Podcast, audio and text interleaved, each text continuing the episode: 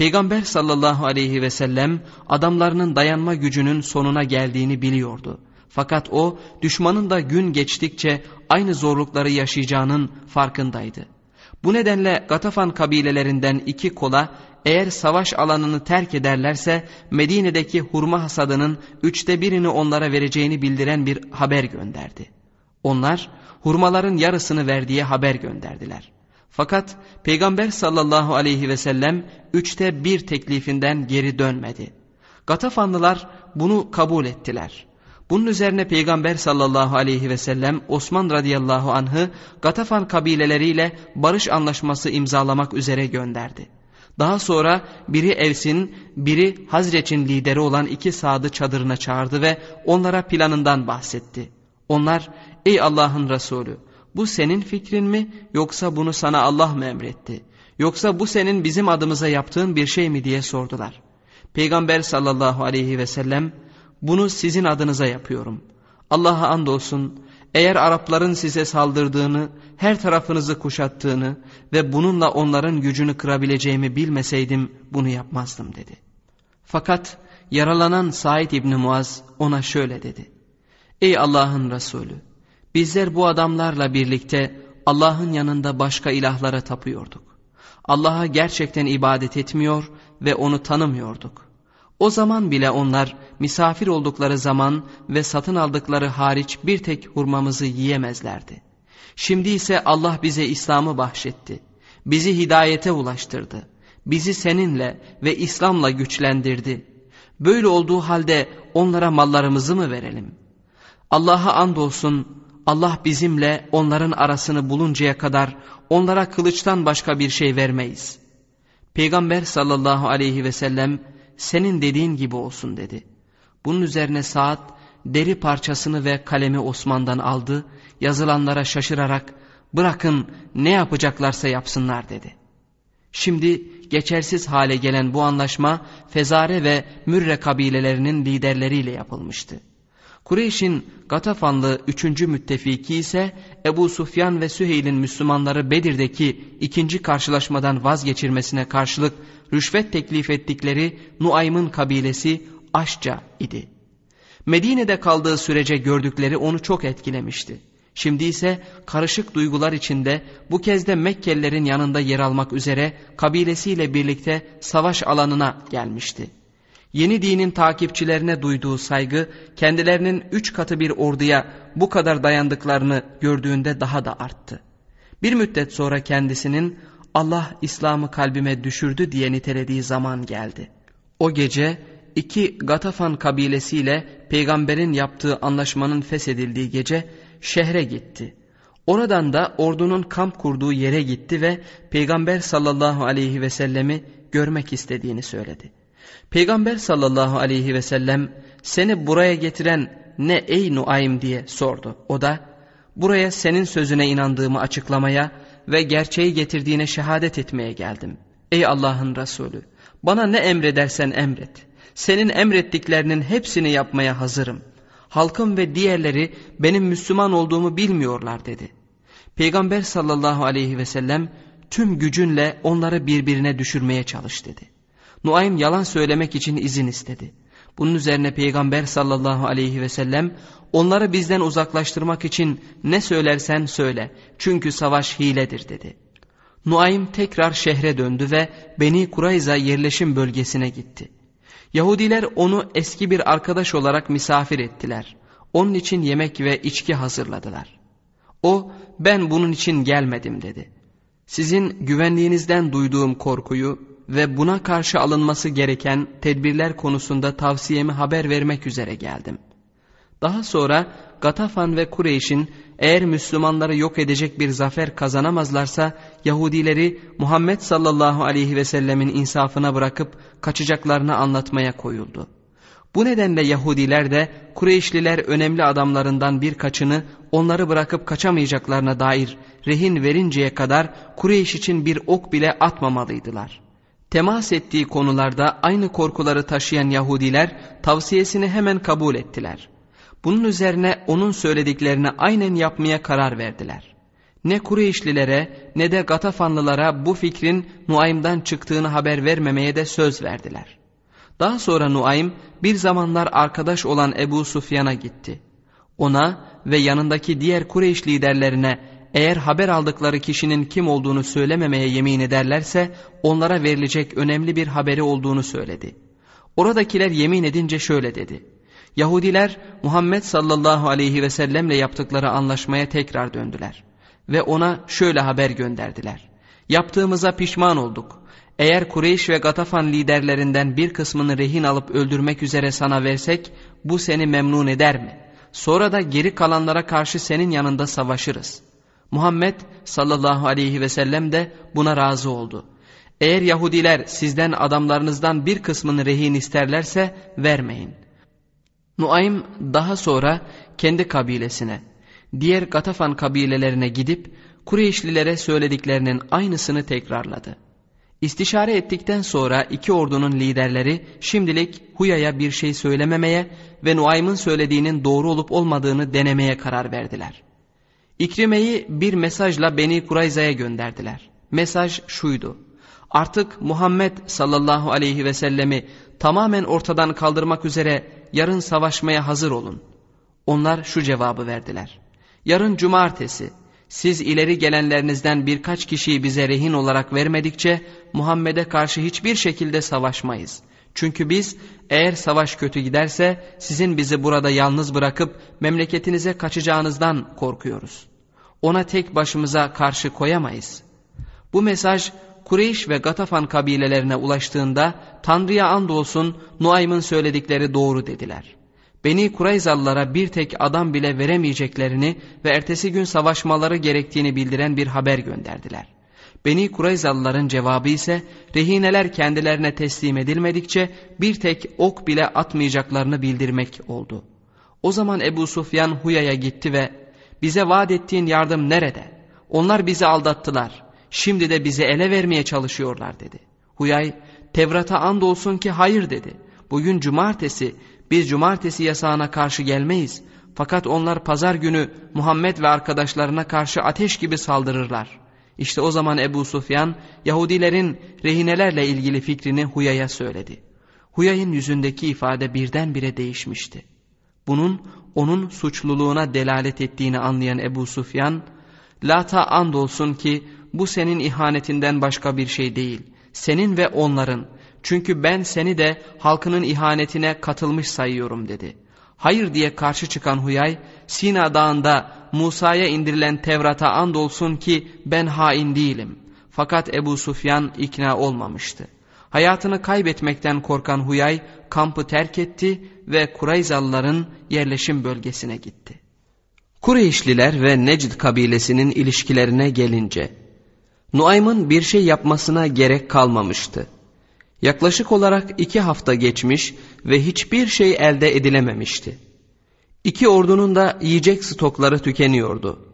Bu sırada ya açlıktan ya aldığı yaralardan veya her ikisinden gün geçtikçe daha çok sayıda at ölüyordu. Birkaç da deve ölmüştü. Kureyş, Gatafan ve diğer Bedevi kabilelerinin en iyi ihtimalle isteksizce ittifaka devam ettiklerini anlamakta gecikmedi. Onlar bu kampanyaya yeni dine düşmanlıklarından çok ganimet elde etmek için katılmışlardı. Fakat geçen süre içinde ganimet elde etme ümitleri yok oldu. İki ordu arasındaki birbirine duyulan güvensizlik gittikçe artıyordu. Zaten bu sefer başından beri hata ve başarısızlık doluydu. Üç günden beri Peygamber sallallahu aleyhi ve sellem her namazın arkasından şu duayı tekrarlıyordu.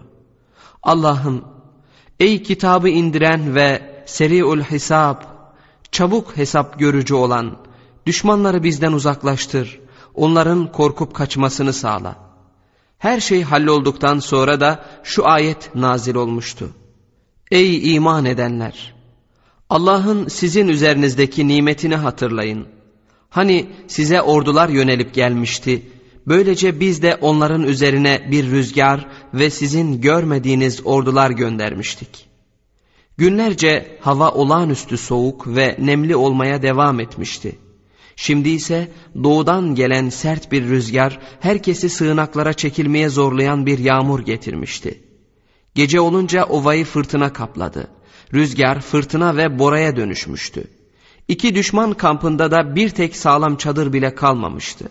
Tüm çadırlar yıkılmış, kamp ateşleri sönmüş, insanlar yerde birbirlerine sarılmış ısınmaya çalışıyorlardı. Müslümanların kampı rüzgardan biraz korunuyordu. Çadırlarından hiçbiri yıkılmamıştı. Fakat fırtınanın etkisiyle insanlar büyük bir üzüntüye ve daha önce hiç düşünmedikleri kadar büyük bir zayıflığa kapıldılar. Peygamber sallallahu aleyhi ve sellem gece geç saatlere kadar dua etti. Daha sonra kendi çadırına yakın olan adamların arasına gitti. Bunlardan biri olan Yeman'ın oğlu Huzeyfe radıyallahu anh sonraki yıllarda Peygamber sallallahu aleyhi ve sellemin nasıl yanlarına gelip şöyle dediğini anlattı. Hanginiz düşmanın yanına gidip onların durumu hakkında bilgi edindikten sonra geri dönecek? Kim bu söylediklerimi yaparsa onun cennette arkadaşım olması için dua edeceğim. Fakat oradakilerden hiçbir cevap gelmedi. Huzeyfe hepimiz o kadar cesaretimizi kaybetmiş, o kadar acıkmış ve üşümüştük ki hiçbirimizin ayağa kalkacak hali yoktu dedi. Hiç kimsenin gönüllü olarak bu görevi almak istemediği açığa çıkınca Peygamber sallallahu aleyhi ve sellem Huzeyfe'yi çağırdı. Huzeyfe radıyallahu anh de diğerlerinden ayrılıp hemen ayağa kalktı. Huzeyfe, ismim onun ağzından çıkar çıkmaz ayağa kalkmaktan başka bir şey yapamadım dedi. Peygamber sallallahu aleyhi ve sellem, sen git dedi. Düşmanın arasına gir ve ne durumda olduklarını gözle. Bize geri dönene kadar başka bir şey yapma. Huzeyfe radıyallahu an şöyle anlattı. Bunun üzerine gittim. Rüzgar ve Allah'ın orduları onları perişan ederken düşmanın arasına girdim. Huzeyfe radıyallahu an yere çömelmiş Kureyşliler arasından nasıl geçip liderlerinin oturduğu yere ulaştığını anlattı. Geceyi soğuktan uyuşmuş bir şekilde geçirdiler. Şafakla birlikte rüzgar hızını azaltmaya başladığında Ebu Süfyan yüksek sesle bağırdı. Ey Kureyşliler! Atlarımız ve develerimiz ölüyor. Beni Kurayzalılar bize ihanet etti ve bizi ele vermek üzere olduklarını haber aldık. Şimdi de gördüğünüz gibi rüzgar bizi mahvediyor. Artık bu yeri terk edelim. Ben gidiyorum. Bu sözleri söyledikten sonra devesinin yanına gitti ve devesine bindi. O kadar ani bir kararla deveye binmişti ki devesinin kösteğini çözmeyi unutmuştu. Bunu ancak deveyi üç ayağı üzerinde kalkmaya zorladığı an fark etti. O sırada İkrime ona şöyle dedi. Sen bu insanların başı ve liderisin. Bizden o kadar çabuk ayrılıp adamlarını geride mi bırakacaksın? Bunun üzerine utanan Ebu Sufyan çoğu kamp yerini terk edinceye kadar bekledi. Daha sonra geri kalanları 200 atlı ile birlikte Halit ve Amr'ın getirmesine karar vererek kendisi de yola çıktı. Ordunun yola hazırlanmasını beklerlerken Halit şöyle dedi. Şimdi her akıllı adam Muhammed sallallahu aleyhi ve sellemin yalan söylemediğini anladı. Fakat Ebu Sufyan onun sözünü keserek herkesten çok senin böyle demeye hakkın yok dedi. Halit niçin diye sordu. Ebu Sufyan çünkü Muhammed sallallahu aleyhi ve sellem senin babanın şerefini iki paralık etti. Kabilenin şefi Ebu Cehil'i de öldürttü dedi. Huzeyfe radıyallahu an geri dönüş emrini duyar duymaz hemen Gatafan kabilelerinin kampına doğru yola çıktı. Fakat kamp yerini boş buldu. Çünkü soğuk onların da dayanma gücünü kırmış ve geri dönmelerine neden olmuştu. Bunun üzerine Huzeyfe radıyallahu an Peygamber sallallahu aleyhi ve sellemin yanına döndü. O sırada Peygamber aleyhissalatü vesselam soğuğa karşı hanımlarından birine ait olan örtüye bürünmüş bir halde namaz kılıyordu. Huzeyfe beni gördüğünde dedi beni yanına doğru çekti ve ayak dibine oturttu. Örtünün bir ucunu da bana uzattı. Daha sonra benimle birlikte örtünün içine oturdu. Secde yaptı ve tekrar oturdu. Namazı bitirip selam verdikten sonra ona haberleri ulaştırdım. Bilal radıyallahu an sabah ezanını okudu. Namazı kıldıklarında sabahın ilk ışıklarıyla birlikte hendeyin ötesindeki ovanın bomboş olduğunu gördüler. Peygamber aleyhissalatü vesselam herkesin evine dönebileceğini söyledi. Bunun üzerine çoğu hızla şehre doğru yola koyuldular. Daha sonra düşmanın aralarına casus sokmasından veya Beni Kurayzalıların hendeğin korunmasız olduğunu Kureyşlilere haber verip onların da geri gelmesinden korkarak Cabir radıyallahu anh'ı ve Ömer'in oğlu Abdullah radıyallahu anh'ı ayrılan arkadaşlarını geri çağırmak üzere gönderdi. İkisi de onların arkalarından gitti. Güçlerinin yettiği kadar yüksek sesle bağırdılar. Fakat hiç kimse sese başını çevirmedi.'' Cabir Beni Harise'yi yol boyunca izledi. Evlerinin önüne geldiklerinde yine bağırdı. Fakat kimse ona cevap vermedi. İkisi de sonunda Peygamber sallallahu aleyhi ve sellemin yanına döndüklerinde ona başaramadıklarını haber verdiler. Bunu duyan Peygamber sallallahu aleyhi ve sellem güldü ve onu korumak üzere yanında kalan arkadaşlarıyla birlikte şehre doğru yola koyuldu. Beni Kurayza Dinlenmek için sadece birkaç saatleri vardı. Çünkü öğle namazından hemen sonra Cebrail aleyhisselam Peygamber sallallahu aleyhi ve selleme gelmişti. Çok güzel giyinmişti. Sarı, gümüş ve altın işlemeliydi. Gümüş ve altın işlemeli bir örtü de onu getiren katırın semeresine örtülmüştü. Ey Allah'ın Resulü teslim mi oluyorsun dedi. Melekler teslim olmadılar. Düşmanı kovalamaktan şimdi döndüm. Ey Muhammed sallallahu aleyhi ve sellem. Gerçekten Yüce Allah sana Beni Kurayza'ya karşı çıkmanı emrediyor. Ben şimdiden onların yanına gidiyorum. Belki onları korkutabilirim. Peygamber sallallahu aleyhi ve sellem Beni Kurayza yerleşim bölgesine ulaşana kadar kimsenin ikindi namazı kılmamasını emretti. Sancak Ali radıyallahu anha verilmişti. Hendek'te Kureyş ve müttefiklerine karşı çıkan aynı 3000 kişi güneş daha batmadan tüm Kurayza kalelerini kuşatmıştı. Kuşatma 25 gece sürdü. 25 günün sonunda Yahudiler Peygamber sallallahu aleyhi ve selleme Ebu Lübabe ile görüşmek istedikleri haberini gönderdiler. Beni Nadır gibi onlar da uzun süreden beri Evs'in müttefikiydiler. Ebu Lübabe de bu ittifakı sağlayan önemli liderlerden biriydi. Peygamber sallallahu aleyhi ve sellem ona Beni Kurayzalılara gitmesini emretti.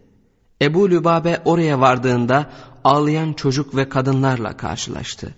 Bu onun hain düşmana karşı duyduğu kini yumuşattı. Adamlar Muhammed sallallahu aleyhi ve selleme teslim olup olmamaları konusundaki fikrini sorunca o evet dedi.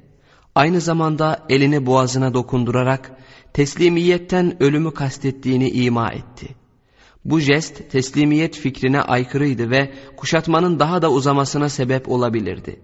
Daha önce Peygamber sallallahu aleyhi ve sellem bir hurma ağacını velayeti altındaki bir yetime vermesini teklif etmiş, kendisi de bunu reddetmişti. Zaten bu hareketinden dolayı büyük bir suçluluk duyuyordu. Bu jesti yaptıktan hemen sonra duyduğu suçluluk daha da arttı. Daha ayaklarımı yerinden oynatmamıştım ki Allah'ın Resulüne ihanet ettiğimin farkına vardım dedi. Ebu Lübabe'nin yüzünün rengi değişti ve şu ayeti okudu. Biz Allah'a ait kullarız ve şüphesiz ona dönücüleriz. Kâb sana ne oldu diye sordu. Ebu Lübabe Allah'a ve Resulüne ihanet ettim dedi. Üst kattan aşağı indiğinde sakalını tuttu, gözyaşlarıyla sırılsıklam olmuştu.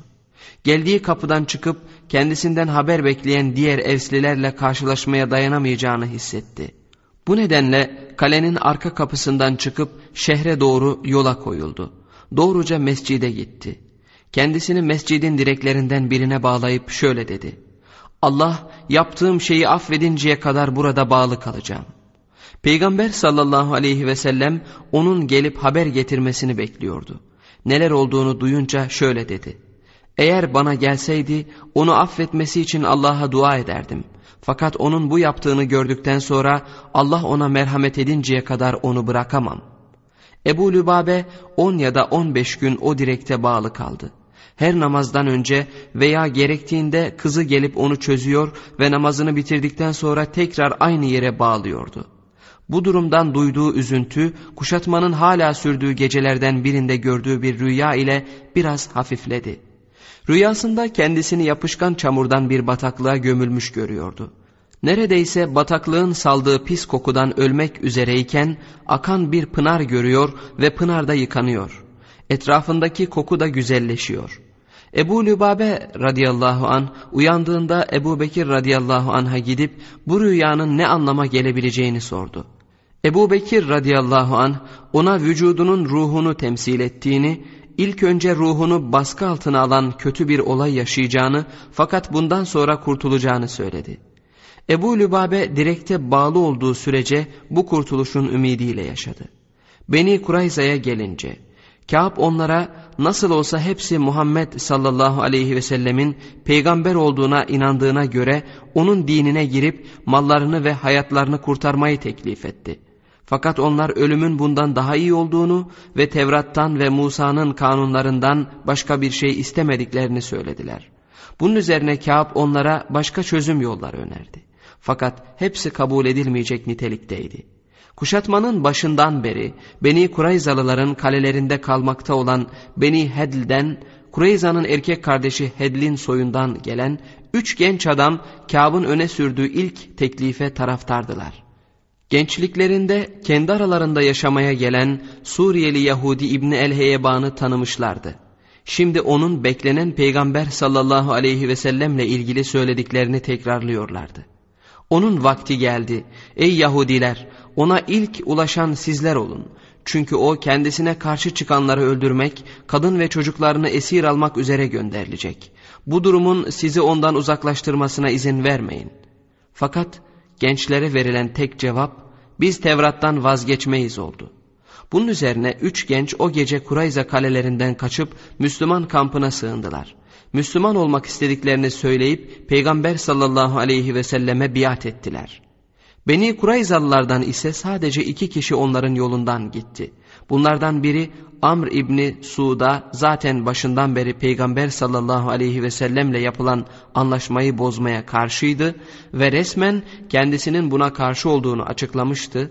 Şimdi ise eğer Müslüman olmayacaklarsa Peygamber sallallahu aleyhi ve selleme haraç veya vergi ödeyebilecekleri fikrini ortaya attı. Ama onun bu teklifi kabul edip etmeyeceğini bilmiyorum dedi. Buna karşılık Yahudiler Araplara haraç ödemektense ölmeyi yeğleyeceklerini söylediler. Bunun üzerine kaleden yalnız başına ayrıldı, kuşatma çemberini Müslüman olarak geçti ve o geceyi Medine'deki mescitte geçirdi. Fakat o geceden sonra bir daha onu gören olmadı. Bugüne kadar onun nereye gittiği ve nerede öldüğü öğrenilememiştir. Peygamber sallallahu aleyhi ve sellem onun hakkında o inancı nedeniyle Allah'ın koruduğu bir adamdır derdi. Müslüman olan diğer adam ise Rifa'a İbni Semeyal idi.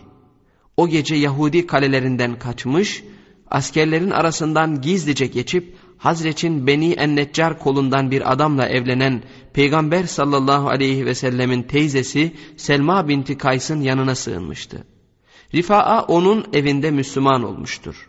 Ertesi gün Ebu Lübabe'nin uyarısına rağmen Beni Kureyzalılar kalelerinin kapılarını açtılar ve Peygamber sallallahu aleyhi ve sellemin adaletine teslim oldular.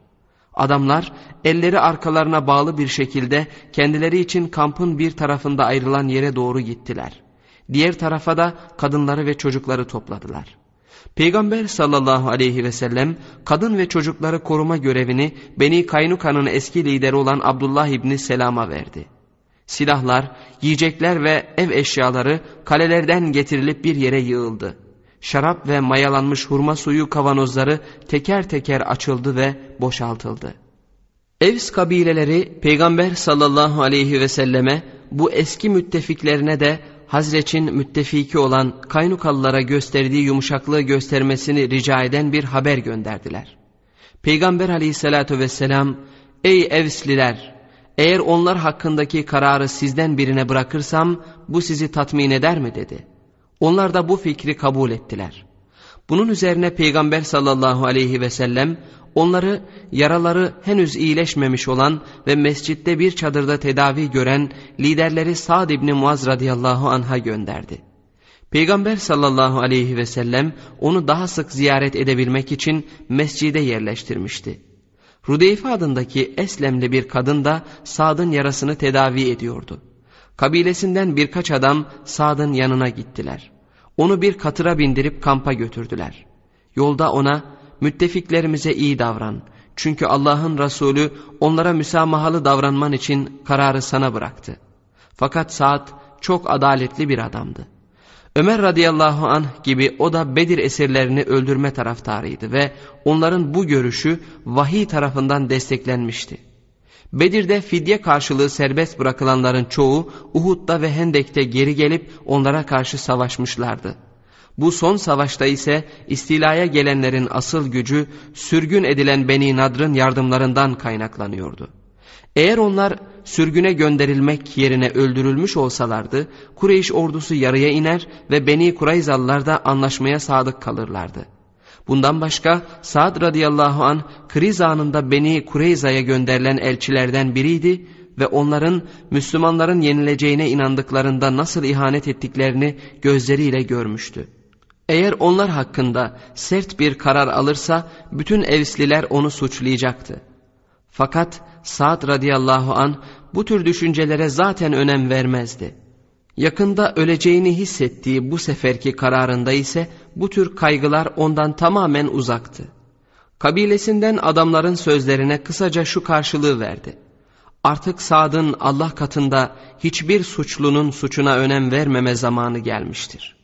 Sad güçlü yapılı, yakışıklı ve heybetli bir adamdı. O kampa geldiğinde Peygamber sallallahu aleyhi ve sellem başkanınıza saygı için ayağa kalkın dedi. Onlar da ayağa kalktılar ve şöyle dediler. Ey Amr'ın babası! Allah'ın Resulü seni müttefiklerimiz hakkında karar vermek üzere görevlendirdi. Sa'd radıyallahu an peki benim kararımın onlar üzerindeki son hüküm olacağına Allah'a yemin edip ona ahit verir misiniz dedi. Evet dediler. Sa'd peygamber sallallahu aleyhi ve selleme doğru bir göz atıp adını anmaksızın bu buradaki herkes için mi geçerli dedi. Peygamber sallallahu aleyhi ve sellem evet dedi. O halde dedi Sa'd ben erkeklerin öldürülmesi, malların dağıtılması, kadın ve çocukların esir alınmasına hüküm veriyorum. Peygamber sallallahu aleyhi ve sellem ona sen yedi kat yüksek semada Allah'ın verdiği hükmün aynısını verdin dedi. Kadınlar ve çocuklar şehre götürülüp yerleştirildiler. Erkekler ise kampta kaldılar ve geceyi Tevrat okuyup birbirlerine sabır ve dayanıklılık tavsiye ederek geçirdiler. Sabahleyin Peygamber sallallahu aleyhi ve sellem pazar yerinde dar fakat uzun ve derin hendekler açılmasını emretti. Toplam 700 kişi olan adamlar bazı kaynaklara göre 700'den fazla bazılarına göre ise daha az küçük gruplar halinde gönderildiler. Her grup kendi mezarı olacak olan çukurun başına dizildi. Daha sonra Ali radıyallahu anh ve Zübeyir radıyallahu anh gibi asabın gençleri hepsini birer kılıç darbesiyle öldürdüler. Huyay pazar yerine doğru gönderildiğinde Peygamber sallallahu aleyhi ve selleme döndü ve ona şöyle dedi. Sana karşı geldiğim için kendimi suçlamıyorum. Allah'ı terk eden aynı şekilde terk edilecektir. Daha sonra Yahudilere dönerek Allah'ın emri yanlış olmaz. Bu Allah'ın kitabında İsrailoğullarına gönderdiği bir karar, bir hüküm ve katliamdır dedi. Çukurların yanına oturdu ve başı kesildi. Son öldürülenin başı bir meşale ile kesildi. Daha sonra Zabir İbni Bata adındaki yaşlı Yahudi hakkında karar verilemediği için kadın ve çocukların olduğu eve yerleştirildi. Ertesi sabah erkeklerin öldürüldüğü haberini alan kadınlar tüm şehri ağıt sesleriyle ayağa kaldırdılar. Fakat yaşlı zabir onları teskin etti ve şöyle dedi. Sessiz olun. Siz dünya kuruldu kurulalı İsrailoğullarından esir alınan ilk kadınlar mısınız? Eğer erkekleriniz iyi olsaydı sizi bu durumdan kurtarırlardı. Siz kendinizi Yahudi dinine verin. Çünkü bu din üzere ölüp ahirette bu din üzere tekrar dirilmeliyiz.'' Zabir en azılı İslam düşmanlarından biriydi ve çoğu kişiyi Peygamber sallallahu aleyhi ve selleme karşı gelmeye o teşvik etmişti. Fakat iç savaşlar sırasında Sabit İbni Kays adındaki Hazreçli bir adamın hayatını kurtarmıştı. Sabit bu borcunu ödeme amacıyla Peygamber sallallahu aleyhi ve sellem'den Zabir'in yaşamasına izin vermesini rica etti. Peygamber aleyhissalatü vesselam o senin dedi. Fakat Sabit Zabir'e bu durumu anlatınca o karısız ve çocuksuz yaşlı bir adam hayatta ne yapar dedi. Bunun üzerine Sabit tekrar Peygamber sallallahu aleyhi ve selleme gitti. O da ona Zabir'in karısını ve çocuklarını verdi. Fakat bu kez de Hicaz'da hiçbir varlığı olmayan bir aile neyle geçinir dedi. Sabit yine Peygamber sallallahu aleyhi ve selleme gitti. Peygamber sallallahu aleyhi ve sellem de ona Zabir'in zırh ve silahları dışındaki bütün mallarını verdi. Fakat tüm arkadaşlarının öldürülmüş olması Zabir'i meşgul eden bir düşünce haline geldi. Sabit'e senden olan hakkıma dayanarak Allah adına senden beni de arkadaşlarımın yanına göndermeni istiyorum. Onlar gittikten sonra benim için hayatın bir anlamı yok dedi. İlk önceleri Sabit bunu kabul etmedi. Fakat onun çok ciddi olduğunu görünce onu da infaz yerine götürdü ve Zübeyir radıyallahu an onun başını kesti. Karısı çocukları serbest bırakıldı ve malları Sabit'in velayeti altında onlara iade edildi. Diğer kadın ve çocuklar ise mallarla birlikte kuşatmada görev alan askerlere dağıtıldı. Bu esirlerin çoğunu Hayber'deki soydaşları Beni Nadir fidye verip kurtardılar. Peygamber sallallahu aleyhi ve selleme hisse olarak Reyhane adında Nadirli Zeyd'in kızı olan ve Kurayzalı biriyle evlenmiş olan bir Yahudi kadın düştü. Reyhane çok güzel bir kadındı ve beş yıl sonra ölene dek Peygamber sallallahu aleyhi ve sellemin cariyesi olarak kaldı. Peygamber aleyhissalatü vesselam ilk önceleri onu Rifa'nın sığındığı teyzesi Selma'nın yanına yerleştirdi. Reyhane ilk önceleri İslam'a karşıydı. Fakat Rifa'a ve Beni Hedi'den Müslüman olan üç genç ona İslam'ı anlattılar. Bundan kısa bir süre sonra üç gençten biri olan Salebe Peygamber sallallahu aleyhi ve selleme geldi ve Reyhane'nin Müslüman olduğu haberini verdi. Bunun üzerine Peygamber aleyhissalatü vesselam çok sevindi. Peygamber sallallahu aleyhi ve sellem ona gitti ve onu serbest bırakıp evlenme teklif etti. Fakat Reyhane, ey Allah'ın Resulü beni kendi himayende bırak. Bu benim için de senin için de daha kolay dedi. Kuşatmadan sonra Sa'd radıyallahu an Beni Kurayza ile ilgili hükmü verdikten sonra tekrar mescitteki hasta yatağına döndü. Daha önceden Allah'a eğer düşmanlara karşı savaşması kaderinde varsa yaşatması yoksa canını alması için dua etmişti. Şimdi ise durumu kötüye gidiyordu. Kuşatmadan çok az bir zaman sonra bir gece Peygamber sallallahu aleyhi ve sellem onu baygın bir halde buldu. Yanı başına oturdu ve başını yerden kaldırıp göğsüne yatırdı. Sonra dua etti. Ya Rabbi, Sa'd Resulüne tam itaatle senin yolunda çalıştı ve yapması gereken her şeyi yaptı. Onun ruhunu yarattıkların içinde en iyilerin ruhunu aldığın gibi kabul ederek al. Sa'd radıyallahu an Peygamber sallallahu aleyhi ve sellemin sesini duydu, gözlerini açarak selam üzerine olsun ey Allah'ın Resulü. Senin tebliğ ettiğine şehadet ederim dedi. Peygamber sallallahu aleyhi ve sellem evine döndükten bir iki saat sonra Cebrail aleyhisselam geldi ve ona Sa'd'ın öldüğü haberini verdi. Onun cesedini mezarlığa taşıyanlar cesedin bu kadar hafif olmasına şaştılar. Çünkü Sa'd radıyallahu an iri cüsseli bir adamdı. Bunu Peygamber aleyhissalatu vesselama söylediklerinde o melekleri onu taşırken gördüm dedi. Cesedi mezarının yanına koydular. Peygamber sallallahu aleyhi ve sellem arkasındaki bir grup erkek ve kadınla birlikte cenaze namazı kıldı. Cesedi mezarın içine indirdiklerinde Peygamber aleyhissalatü vesselamın yüzü birdenbire sarardı. Ve üç kez Subhanallah dedi. Bu Allah'ın mutlak yüceliğini ifade eden bir terimdi ve şimdi olduğu gibi aşılması gereken bir sınırla karşılaşıldığında söylenirdi. Mezarlıktaki herkes aynı sözü tekrarladı ve tüm mezarlık Sübhanallah sesleriyle titredi. Daha sonra Peygamber sallallahu aleyhi ve sellem zafer anlarında söylenen Allahu Ekber sözünü söyledi. Diğerleri de bunu tekrarladılar. Daha sonraları o sırada yüzünün neden sarardığını sorduklarında Peygamber sallallahu aleyhi ve sellem şöyle dedi. Mezar arkadaşınızın üstüne kapandığında o bir sıkışma hissetti. Eğer bir kişi bile bu sıkışmadan kurtulabilseydi saat da kurtulurdu. Daha sonra Allah ona selamet dolu bir rahatlık verdi. Bunu takip eden günlerden bir sabah Peygamber sallallahu aleyhi ve sellem Ümmü Seleme'nin odasındayken ona Ebu Lübabe affedildi dedi. Ona bu müjdeyi vereyim mi diye sordu. Peygamber sallallahu aleyhi ve sellem eğer istersen dedi. Bunun üzerine Ümmü Seleme radıyallahu anha mescide açılan odanın kapısında durdu ve yakın bir direkte bağlı olan Ebu Lübabe'ye ''Ey Ebu Lübabe müjdeler olsun Allah sana merhamet etti'' diye bağırdı. Mescitteki adamlar onu çözmek için hemen etrafına toplandılar. Fakat o onları durdurarak Allah'ın Resulü beni elleriyle çözene kadar olmaz dedi. Peygamber sallallahu aleyhi ve sellem namaza giderken onun yanında durdu ve bağlarını çözdü. Namazdan sonra Ebu Lübabe radıyallahu an Peygamber sallallahu aleyhi ve selleme geldi ve yaptığına kefaret olarak bir bağış yapmak istediğini söyledi. Peygamber sallallahu aleyhi ve sellem onun mallarının üçte birini kabul etti. Onun serbest bırakılmasını haber veren vahiy diğer hata eden iyi adamları da kastederek onların mallarından sadaka al. Bununla onları temizlemiş, arındırmış olursun diyordu.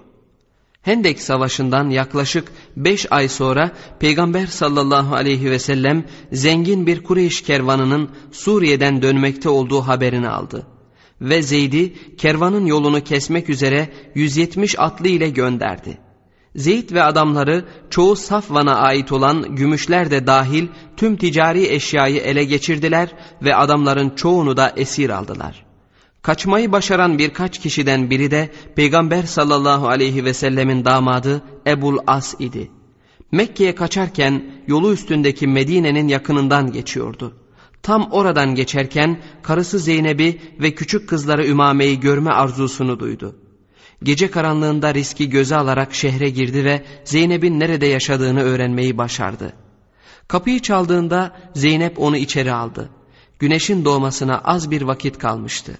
Zeynep Bilal radıyallahu anh'ın ezanını duyunca Ebul As'ı Ümame ile birlikte bırakıp mescide gitti ve diğer kız kardeşleri ve Peygamber sallallahu aleyhi ve sellemin eşleriyle birlikte erkeklerin ar münafıklar. Zeyd radıyallahu anh'ın doğudaki kervan yolunda yaptığı başarılı baskın Kureyşlilerin düşüncelerini bir kez daha daha çok tercih ettikleri batı yoluna çevirdi. Bu kez Kızıldeniz sahillerindeki müttefikleri olan Huza kabilesinin Beni Mustalik kolunu Medine'ye bir sefer düzenlemek üzere ayaklandırdılar.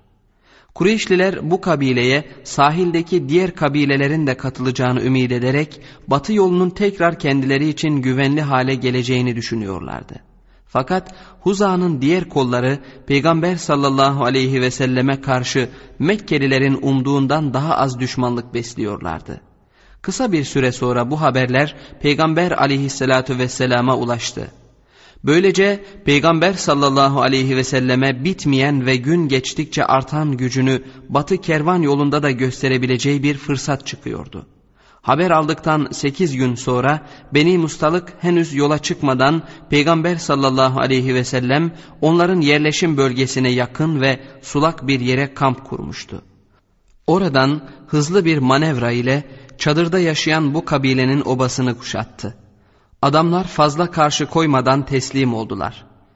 Müslümanlardan sadece bir kişi, düşmandan ise on civarında kişi öldürülmüştü. Yaklaşık 200 aile esir alındı.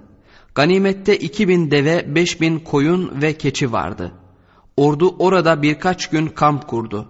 Fakat beklenmedik bir olay daha fazla kalmalarını engelledi. Sahilde komşu olan Gıfar ve Cuheyne kabilelerinden iki adam kuyulardan birinin başında hangi tulumbanın kime ait olduğu konusunda tartışmaya başladılar. Tartışma bir süre sonra kavgaya dönüştü. Ömer radıyallahu anh'ın atının yedeğinde götürmesi için işe aldığı Gıfarlı ey Kureyş diye yardım istedi. Cuheyne kabilesinden olan adam ise geleneksel müttefikleri olan Hazreçlileri yardıma çağırdı. Kızgın olan muhacirler ve ensar da hemen sahneye çıktı. Kılıçlar çekilmişti. Eğer ashabtan bazıları iki tarafın arasına girmeseydi kan dökülebilirdi. Burada mesele sona ermiş olmalıydı. Fakat bu seferde genelde olduğundan çok münafık sefere katılmıştı. Bunun sebeplerinden biri de bölgenin tanıdık ve sulak bir bölge olması ve kolayca ganimet elde edilebileceği ümidiydi. Aslında kendi eski bakış açılarını değiştirmemişlerdi. Hala Medine'den yapılan seferleri dışarıdan biraz destekle Kureyş yapılan Hazreç ve Evs seferleri olarak görmekte ısrar ediyorlardı. Bu nedenle onlara göre kamp Kayle oğullarına aitti. Kureyşli sığıntılar ise her yerde olduğu gibi orada da himaye altındaydılar. İbni Ubey bu kafa yapısıyla etrafında bir grup yakın arkadaşıyla otururken kavga seslerini duymuştu. İçlerinden biri meselenin ne olduğunu anlamak için gitti. Döndüğünde Ömer'in adamının suçlu olduğunu çünkü ilk darbeyi onun vurduğunu söyledi. Gerçekten de öyleydi. Bu sözler Hendek'te çekilen sıkıntıların hala yanmakta olan korlarının birdenbire alevlenmesine yol açtı. Muhammed sallallahu aleyhi ve sellem ve diğer muhacirler tüm Arabistan'ı onların aleyhine çevirene dek beş yıl boyunca gerilim sürekli olarak artmıştı. Bunun yanı sıra toplumda önemli bir rol oynayan zengin ve komşu Yahudi kabilelerinin de kökü kazınmıştı. İkisi sürgün edilmiş, biri ise katledilmişti. Vadideki iç savaşa bir çözüm bulunması gerçekten gerekliydi. Fakat İbni Ubey kendisi kral seçilseydi buna mutlaka bir çözüm bulacağından emin olduğunu söylüyordu. Şimdi de bu zavallı sığıntılar efendilerinin kuyuya ulaşmasını engelleyecek kadar küstahlık edebiliyorlardı. Bu kadar ileri gittiler ha dedi. İbn Ubey başa geçip bizi geride bırakmaya ve kendi ülkemizde bizi bastırmaya çalışıyorlar. Bu Kureyşli paspallarla bizim halimizi şu söz ne iyi ifade ediyor. Besle kargayı, oysun gözünü.'' Tanrı'ya andolsun Medine'ye döndüğümüzde güçlü olan zayıf olanı sürüp çıkaracak. Halkanın yanında oturan Hazreçli Zeyd adında bir çocuk doğruca Peygamber sallallahu aleyhi ve selleme gitti ve İbni Ubey'in söylediklerini haber verdi. Peygamber sallallahu aleyhi ve sellemin birdenbire rengi değişti. O sırada yanında olan Ömer radıyallahu an bu haini hemen öldürmeyi teklif etti. Fakat Peygamber sallallahu aleyhi ve sellem ey Ömer İnsanlar Muhammed sallallahu aleyhi ve sellem arkadaşını öldürdü demezler mi dedi. O sırada ensardan biri gidip İbni Ubey'e çocuğun haber verdiklerini gerçekten söyleyip söylemediğini sormuştu. İbn Ubey doğruca Peygamber sallallahu aleyhi ve selleme geldi ve böyle bir şey söylemediğine yemin etti. Sorun çıkmasını engellemek isteyen ve onun yanında olan birkaç Hazreçli de onun söylediklerini doğruladılar. Peygamber aleyhissalatü vesselam sanki mesele kapanmış gibi davrandı. Fakat sorundan uzaklaşmanın en iyi yolu insanların kafalarını başka bir şeyle meşgul etmekti. Bunun üzerine Peygamber sallallahu aleyhi ve sellem hemen yola çıkılmasını emretti. Daha önce hiç bu vakitte yola çıkmamıştı. Hemen hemen öğle vaktiydi. Namaz vakitlerinde kısa molalar vererek öğleden sonra ve tüm gece ertesi günün sıcaklığı bastırıncaya dek yolculuk ettiler. Kamp kurulması emredildiğinde adamlar o kadar yorulmuşlardı ki hemen uykuya daldılar. Yolculuk sırasında Peygamber sallallahu aleyhi ve sellem Müslümanlar için İbni Ubey'in yerine Hazreç'in en ileri gelen olan Sa'd İbni Ubade'ye gizlice kendisinin Zeyd'in doğru söylediğine inandığını belirtti. Ey Allah'ın Resulü dedi Sa'd. Sen eğer istersen onu ortadan kaldırabilirsin. Çünkü o alçak ve zayıf, sen ise yüce ve güçlüsün. Bununla birlikte Sa'd radıyallahu an ondan İbn Ubey'e iyi davranmasını rica etti. Peygamber aleyhissalatü vesselam da bu konuyu bir daha gündeme getirmemeye karar vermişti. Fakat Sa'd'la konuştuktan kısa bir süre sonra artık mesele onun kontrolünden çıkmıştı. Çünkü hemen sonra Münafikun suresi adını alacak olan bir vahiy geldi. Surenin bir ayetinde Zeyd'den isim olarak bahsetmese de onun söylediklerini sayıp bunları söyleyenin doğru olduğunu anlatıyordu. Peygamber sallallahu aleyhi ve sellem Medine'ye varıncaya kadar bu sureyi Müslümanlara okumadı. Fakat Zeyd'in yanına yaklaşıp kulağına eğilerek senin kulağın doğru duydu ve Allah senin söylediklerini tasdik etti dedi.'' O sırada İbni Ubey'in oğlu Abdullah bu sözleri babasının söylediğini bildiği için büyük bir üzüntü içindeydi. Ona Ömer'in babasını öldürmek için Peygamber sallallahu aleyhi ve sellem'den izin istediğini de söylemişlerdi. Abdullah kararını hemen verip öldürme emrinin hemen uygulanmasından korkarak Peygamber sallallahu aleyhi ve selleme gitti ve şöyle dedi. Ey Allah'ın Resulü! Bana Abdullah İbni Ubey'i öldürmeye karar verdiğini söylediler. Eğer bunu mutlaka yapacaksan bana emret, gidip kafasını getireyim. Bütün Hazreç babasına benden daha çok bağlılık ve acıma gösteren kimse olmadığını bilir. Öldürme görevini başkasına verirsen nefsimin babamın katlinin aramızda dolaşmasına dayanamayacağından korkuyorum. Buna dayanamayıp onu öldürebilirim. Böylece de bir kafirin yerine bir mümini öldürmüş olurum ve cehennem ateşine atılırım. Fakat Peygamber sallallahu aleyhi ve sellem ona şu cevabı verdi. Hayır, bırakın ona iyi davranalım. O bizimle olduğu müddetçe arkadaşımız olarak kalsın. Gerdanlık Hazreti Ayşe radıyallahu anha ve Ümmü Seleme radıyallahu anha bu seferde Peygamber sallallahu aleyhi ve selleme eşlik ediyorlardı. Peygamber sallallahu aleyhi ve sellemin zamansız yola çıkma emri verdiği yerden birkaç konak ötede güneş batarken Ayşe radıyallahu anha akik gerdanlığını yere düşürdü. Kaybettiğini fark ettiğinde hava onu göstermeyecek kadar kararmıştı. Onu orada bırakıp gitmek de istemiyordu. Annesi bu gerdanlığı evlendiği gün onun boynuna takmıştı. Ve bu Ayşe'nin en kıymetli mücevherlerinden biriydi. Konakladıkları yerde su yoktu ve Peygamber sallallahu aleyhi ve sellem burada sadece kısa bir mola vermek istemişti. Fakat daha sonra gün ışıyıncaya kadar konaklama emri verdi. Plan değişikliğinin sebebi ağızdan ağıza dolaştı ve sadece küçük bir kolye için koskoca ordunun böyle susuz bir yerde konaklamasından çoğu kişi rahatsız oldu. Asaptan bazıları Ebu Bekir radıyallahu anh'a gidip şikayet ettiler.'' Ebu Bekir radıyallahu an kızının bu dikkatsizliği nedeniyle utandı ve sinirlendi. Ulaşılabilecek uzaklıkta hiç kuyu yoktu ve adamlar beraberlerinde getirdikleri suyun hepsini harcamışlardı. Sabah namazını kılmak mümkün olmayacaktı. Çünkü abdest alacak suları yoktu. Fakat gecenin geç saatlerinde Peygamber sallallahu aleyhi ve selleme teyemmümle ilgili ayetler nazil oldu. Bu olayın toplumun pratik hayatında anlatılmayacak denli önemli bir rolü vardı. Eğer su bulamamışsanız bu durumda temiz bir toprakla teyemmüm edin. Hafifçe yüzlerinize ve ellerinize sürün. Konakladıklarından beri herkesi meşgul eden sıkıntı dolu duygular yok olmuştu. Useyd şöyle bağırdı. Ey Ebu Bekir ailesi bu bizim üzerimize getirdiğimiz ilk rahmet değil gün ışığında bile hala gerdanlık ortalıkta görünmüyordu. Artık bulma ümitleri kaybolmuş ve kolyeyi bulmadan çıkmaya karar vermişlerdi. Yola koyulmak için Ayşe radıyallahu anhanın devesi ayağa kalktığında kolyeyi akşamdan beri orada çökmüş bir halde kalan devenin altında gördüler.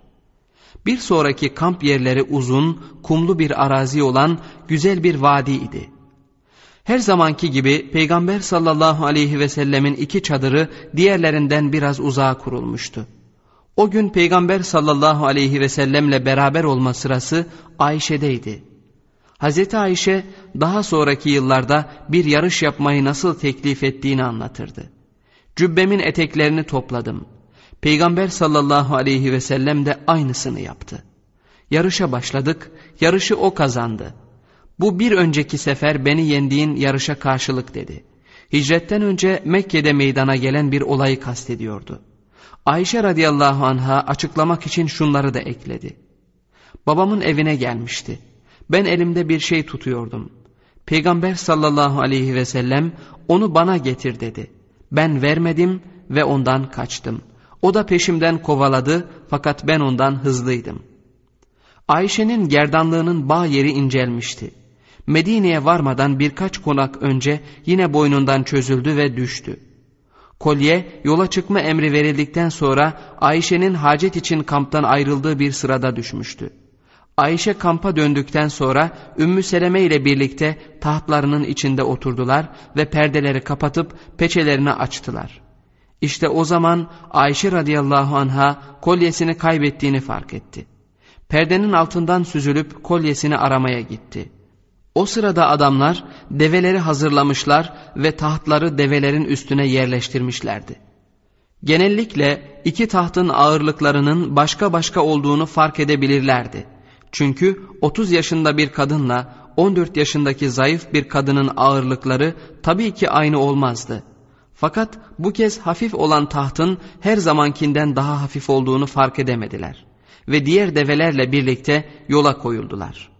Ayşe radıyallahu anha bu olayı şöyle anlatıyor. Kolyemi buldum ve kamp yerine döndüm. Fakat orada bir tek canlı bile kalmamıştı. Bunun üzerine tahtımın bulunduğu yere gidip oturdum. Beni kaybettiklerini anlayıp geri dönmelerini bekliyordum. Orada otururken gözlerim ağırlaştı ve uyuyakaldım. Muattal'ın oğlu Safvan oradan geçtiğinde ben hala orada yatıyordum. Bir sebep yüzünden ordudan geri kalmış ve geceyi kampta geçirmişti. Bize örtünme emri gelmeden önce beni birçok kez görmüştü. Beni orada görünce biz Allah'a ait kullarız ve şüphesiz ona dönücüleriz. Bu Allah'ın Resulü'nün hanımı dedi. Safvan'ın bu ayeti okumasıyla Ayşe uyandı ve peçesini yüzüne örttü. Safvan onu devesine bindirdi ve bir sonraki konağa kendisi yürüyerek onu devesinde götürdü. Ordu konak yerine vardığında Ayşe'nin tahtı yere konmuş ve içeriden kimse çıkmayınca onun uyuduğunu sanmışlardı. Konak yerinden ayrılmalarına az bir süre kala onun Safvan'ın devesi üzerinde geldiğini görünce herkesin şaşkınlığı daha da arttı. Bu Medine'yi sarsacak olan bir skandalın başlangıcıydı. Münafıkların dili hemen bu olaya takılmıştı. Fakat o sırada Peygamber sallallahu aleyhi ve sellem Ayşe radıyallahu anha ve ashabın çoğu gelişen bu sorundan habersizdi. Ganimetler her zamanki gibi dağıtıldı. Esirlerden biri yenilen kabilenin başkanı Haris'in kızı Cüveyriye idi. Kendisine yüksek bir fidye ödenmesini isteyen ensardan birinin eline düşmüştü. Cüveyriye peygamber sallallahu aleyhi ve selleme geldi ve kendi adına meseleye el koymasını rica etti. Peygamber sallallahu aleyhi ve sellem o gün Ayşe radıyallahu anhanın odasındaydı ve Cüveyriye'ye kapıyı o açmıştı. Ayşe neler olduğunu daha sonraları şöyle anlattı. O çok güzel ve sevimli bir kadındı. Ona bakan hiçbir erkek kalbini ona kaptırmaktan kendini alıkoyamazdı. Onu kapıda görünce büyük bir kuşkuya kapıldım. Çünkü benim onda gördüğümü Resulullah'ın da göreceğini biliyordum. Resulullah'ın yanına girdi ve ''Ey Allah'ın Resulü, ben kabilesinin reisi olan Haris'in kızı Cüveyriye'yim. Başıma gelenleri biliyorsun. Fidyem konusunda senin yardımını istemeye geldim.'' Peygamber sallallahu aleyhi ve sellem bundan daha iyisini ister misin dedi. O da bundan iyisi nedir diye sordu. O senin fidyeni ben ödeyeyim sen de benimle evlen dedi. Cüveyriye radıyallahu anha bu teklifi sevinçle kabul etti. Fakat babası fidye olarak vereceği develerle birlikte geldiğinde henüz nikahları yapılmamıştı. Babasının getirdiği develer söz verdiği sayıda değildi. Çünkü Akik Ovası'nda hayvanlara bakmış ve iki tanesini çok beğenip orada bir yere gizlemişti. Geride kalan develeri Peygamber sallallahu aleyhi ve selleme getirip şöyle dedi. Ey Muhammed sallallahu aleyhi ve sellem sen kızımı esir aldın işte fidyesi. Peygamber sallallahu aleyhi ve sellem fakat Akik Ovası'na gizlediğin iki deve nerede dedi ve onların gizlendikleri yeri tüm ayrıntılarıyla anlattı. Bunun üzerine Haris Allah'tan başka ilah olmadığına ve ey Muhammed sallallahu aleyhi ve sellem senin de Allah'ın Resulü olduğuna şehadet ederim dedi. İki oğlu da Müslüman oldular. Haris diğer iki deveyi de getirip bütün develeri Peygamber sallallahu aleyhi ve selleme bıraktı. Daha sonra Cüveyriye de Müslüman oldu. Peygamber sallallahu aleyhi ve sellem onu babasından istedi. Babası onu verdi ve ona da bir oda inşa edildi. Beni Mustalik'in artık Peygamber sallallahu aleyhi ve sellemin akrabaları olduğu ortaya çıkınca muhacirler ve ensar henüz fidyeleri ödenmemiş olan esirleri serbest bıraktılar. Yaklaşık yüz aile serbest kaldı. Ayşe radıyallahu anha Cüveyriye'yi kastederek kavmine ondan daha faydalı olan başka kadın bilmiyorum dedi. İftira Medine'ye döndükten kısa bir süre sonra Ayşe radıyallahu anha hastalandı. O zamana kadar münafıkların o ve Safvan'la ilgili söyledikleri dedikodular tüm şehre yayılmıştı. Çok az kişi bunu ciddiye alıyordu. Bu olayı ciddiye alanlar arasında Muttalip kabilesinden kuzeni Misteh de vardı. Fakat inansın inanmasın ondan başka herkesin söylenenlerden haberi vardı.'' Bununla birlikte Ayşe radıyallahu anha Peygamber sallallahu aleyhi ve sellemin kendisine karşı tavırlarında bazı değişiklikler olduğunu hissediyordu. O kendisine diğer hastalıklarında gösterdiği sevgi ve şefkati göstermiyordu. Odaya gelir ve tedavi edenlere bugün hepiniz nasılsınız der onu da diğerleri arasına katardı. Buna çok üzülen fakat gururu nedeniyle şikayet edemeyen Ayşe radıyallahu anha annesinin evine gidip orada tedavi olmak için Peygamber sallallahu aleyhi ve sellem'den izin istedi. Peygamber sallallahu aleyhi ve sellem nasıl istersen dedi. Neler olduğunu Ayşe'nin kendi ağzından öğrenelim. Neler söylendiğinden habersiz bir şekilde annemin evine gittim ve 20 gün içinde hastalığım geçti. Bir akşam Misteh'in annesiyle dışarı çıktık. Onun annesi babamın annesiyle kardeşti. Yanımda yürürken Misteh tökezlesin diye bağırdı. Ben Allah aşkına ne diyorsun dedim. Bedir'de savaşmış olan bir muhacir hakkında böyle konuşmak kötü bir şeydir. O ey Ebu Bekir'in kızı dedi. Nasıl olur da haberler sana ulaşmaz? Hangi haberler dedim. Bana iftiracıların neler söylediklerini ve bunun nasıl halkın ağzında dolaştığını anlattı. Bu nasıl olabilir dedim.'' Onun cevabı şu oldu. Gerçekten olan bu. Gözyaşları içinde eve döndüm. Gözyaşlarımın ciğerimi çatlattığını hissedene dek ağladım. Anneme Allah seni affetsin dedim. Herkes neler söylüyor da sen bana bir tek kelime bile söylemiyorsun. Annem kızım bunu bu kadar ciddiye alma. Çünkü kendisini seven bir koca ile evlenen çok az güzel kadın vardır ki kumaları onun hakkında dedikodu çıkarmasın ve diğerleri de böyle şeyler söylemesin dedi. Bunun üzerine bütün gece uykusuz kaldım ve sürekli ağladım. Fakat gerçekte Peygamber sallallahu aleyhi ve sellemin hanımları arasında ne kadar kıskançlık olursa olsun hanımların hepsi de dindardı ve hiçbiri bu iftiraya katılmadı. Aksine hepsi Ayşe radıyallahu anhayı desteklediler ve hakkında iyi konuştular. Peygamber sallallahu aleyhi ve sellemin ev halkına yakın olanlardan en çok suçlu olanı Zeynep'in kız kardeşi Hanme, Peygamber sallallahu aleyhi ve sellemin kuzeniydi. O kız kardeşinin daha da gözde olmasını sağlamak için Ayşe radıyallahu anha hakkındaki iftirayı yayanlar arasındaydı. Genelde herkes Zeynep'in de buna yardımcı olduğunu düşünüyordu.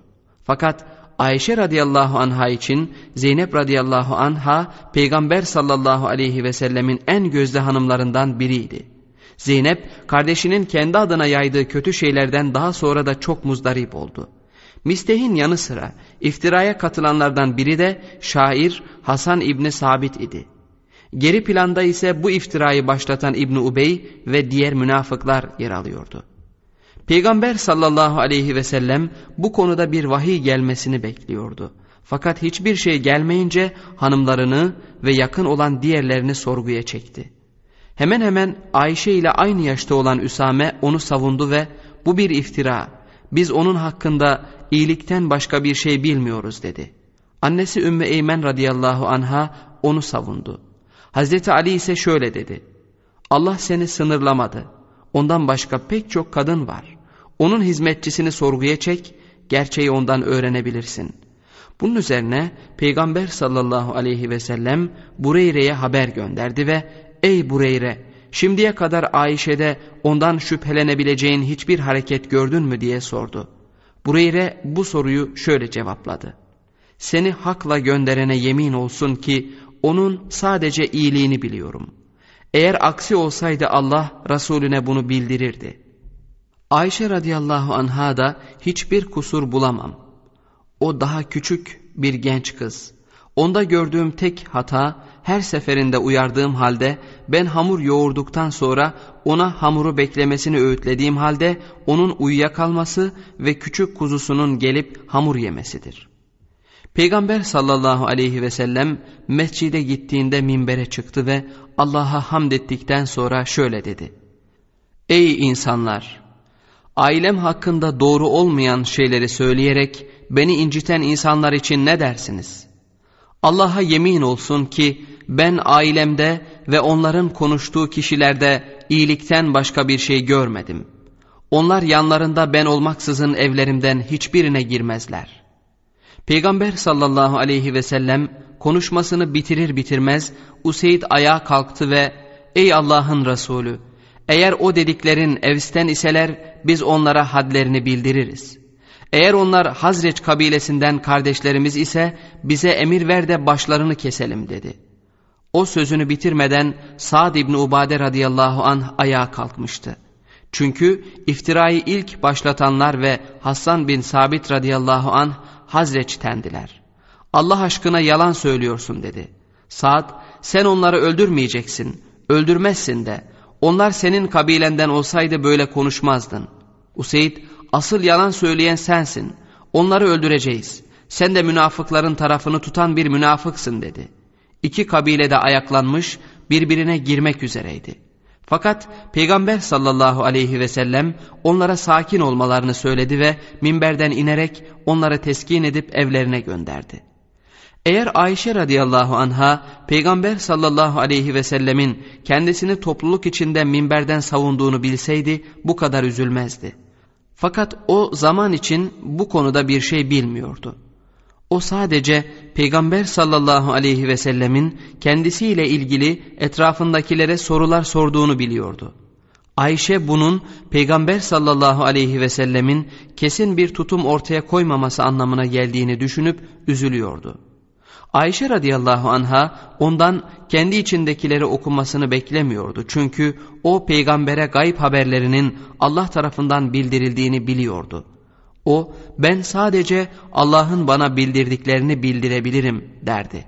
O insanların düşüncelerini okumazdı. Fakat Ayşe radıyallahu anha kendisinin peygambere karşı bağlılığının suçlandığı şeyi yapmasını imkansız kılacak denli büyük olduğunu bilmesini bekliyordu.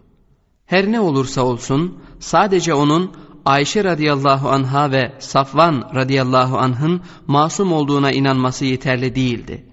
Mesele çok ciddiydi ve onların suçsuz olduğunu tüm topluma ispat edecek bir delile ihtiyaç vardı. Bu konuda en az yardım eden de Ayşe'ydi. Artık onun bu süre gelen sessizliği sona ermeliydi. Onun söyleyeceği hiçbir şey bu meseleyi çözmeye yetmezdi. Fakat Kur'an nüzulu sırasında sorulan sorulara cevap vereceğini vaat ediyordu. Bu kez Peygamber sallallahu aleyhi ve sellem sadece vahiy ile bir cevap gelsin diye birçok kişiye aynı soruları sormuştu.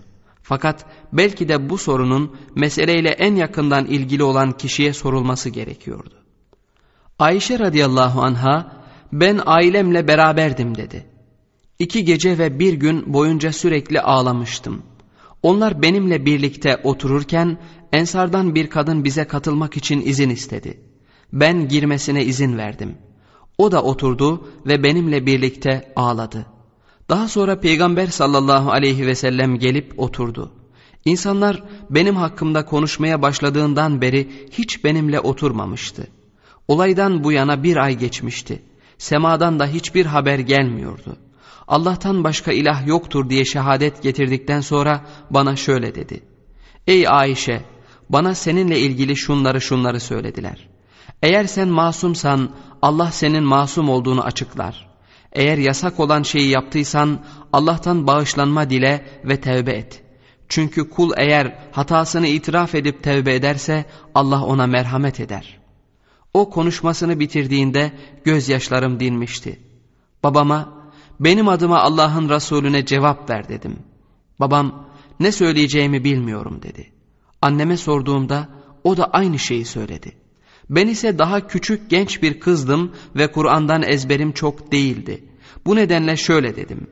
İnsanların benim hakkımda söylediklerini duyduğunu ve onların senin kalbinde yerleşip senin de onlara inandığını biliyorum. Eğer size masum olduğumu söylesem ki Allah benim masum olduğumu biliyor, bana inanmayacaksınız. Fakat eğer Allah'ın masum olduğumu bildiği şeyi yaptığımı ikrar etsem bana inanırsınız. Daha sonra Yakup ismini hatırlamak için zihnimi yokladım. Fakat hatırlayamadım. Bu nedenle şöyle dedim. Fakat ben Yusuf'un babasının dediği gibi diyeceğim. Bundan sonra bana düşen güzel bir sabırdır. Sizin bu düzüp uydurduklarınıza karşı kendisinden yardım istenecek olan Allah'tır. Sonra yatağıma gittim ve Allah'ın benim suçsuz olduğumu bildireceğini ümit ederek uzandım. Benim hakkımda vahiy inmesini beklemiyordum. Çünkü adımın Kur'an'da zikredilecek kadar değerli olmadığını düşünüyordum. Fakat Peygamber sallallahu aleyhi ve sellemin rüyasında benim suçsuz olduğuma işaret eden bir şeyler görmesini bekliyordum. O bizimle oturmaya devam etti ve bizler de yanındayken ona vahiy geldi. Böyle zamanlarda kendisinde meydana gelen kasılma yine başlamıştı ve bir kış günü olmasına rağmen üstünden terler boşanıyordu. Bu baskıdan kurtulduğunda memnun bir sesle ''Ey Ayşe Allah'a hamd et çünkü o senin masum olduğunu açıkladı.'' dedi. Annem de bana ''Kalk ve Allah'ın Resulüne git.'' dedi.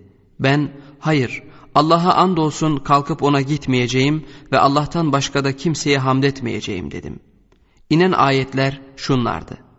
Doğrusu uydurulmuş bir yalanla gelenler sizin içinizden birlikte davranan bir topluluktur. O durumda siz onu iftirayı dillerinize aktardınız ve hakkında bilginiz olmayan şeyi ağızlarınızla söylediniz ve bunu da kolay sandınız. Oysa Allah katında çok büyüktür. Onu işittiğiniz zaman bu konuda söz söylemek bize yakışmaz. Allah'ım sen yücesin bu büyük bir iftiradır demeniz gerekmez miydi? Eğer iman edenlerden iseniz bunun gibisine bir daha dönmemeniz için Allah size öğüt vermektedir. Yeni inen vahiy zina sorununun aslını anlatıyor ve zina cezası ile birlikte şerefli kadınlara iftira atanların kırbaçlanması gerektiğini de bildiriyordu. İftirayı açıkça yayan ve suçlarını itiraf eden Misteh, Hasan ve Hamne'ye bu ceza uygulandı. Fakat çok sinsi olan münafıklar gizli kalmışlar ve bu meselede payları olduğunu itiraf etmemişlerdi.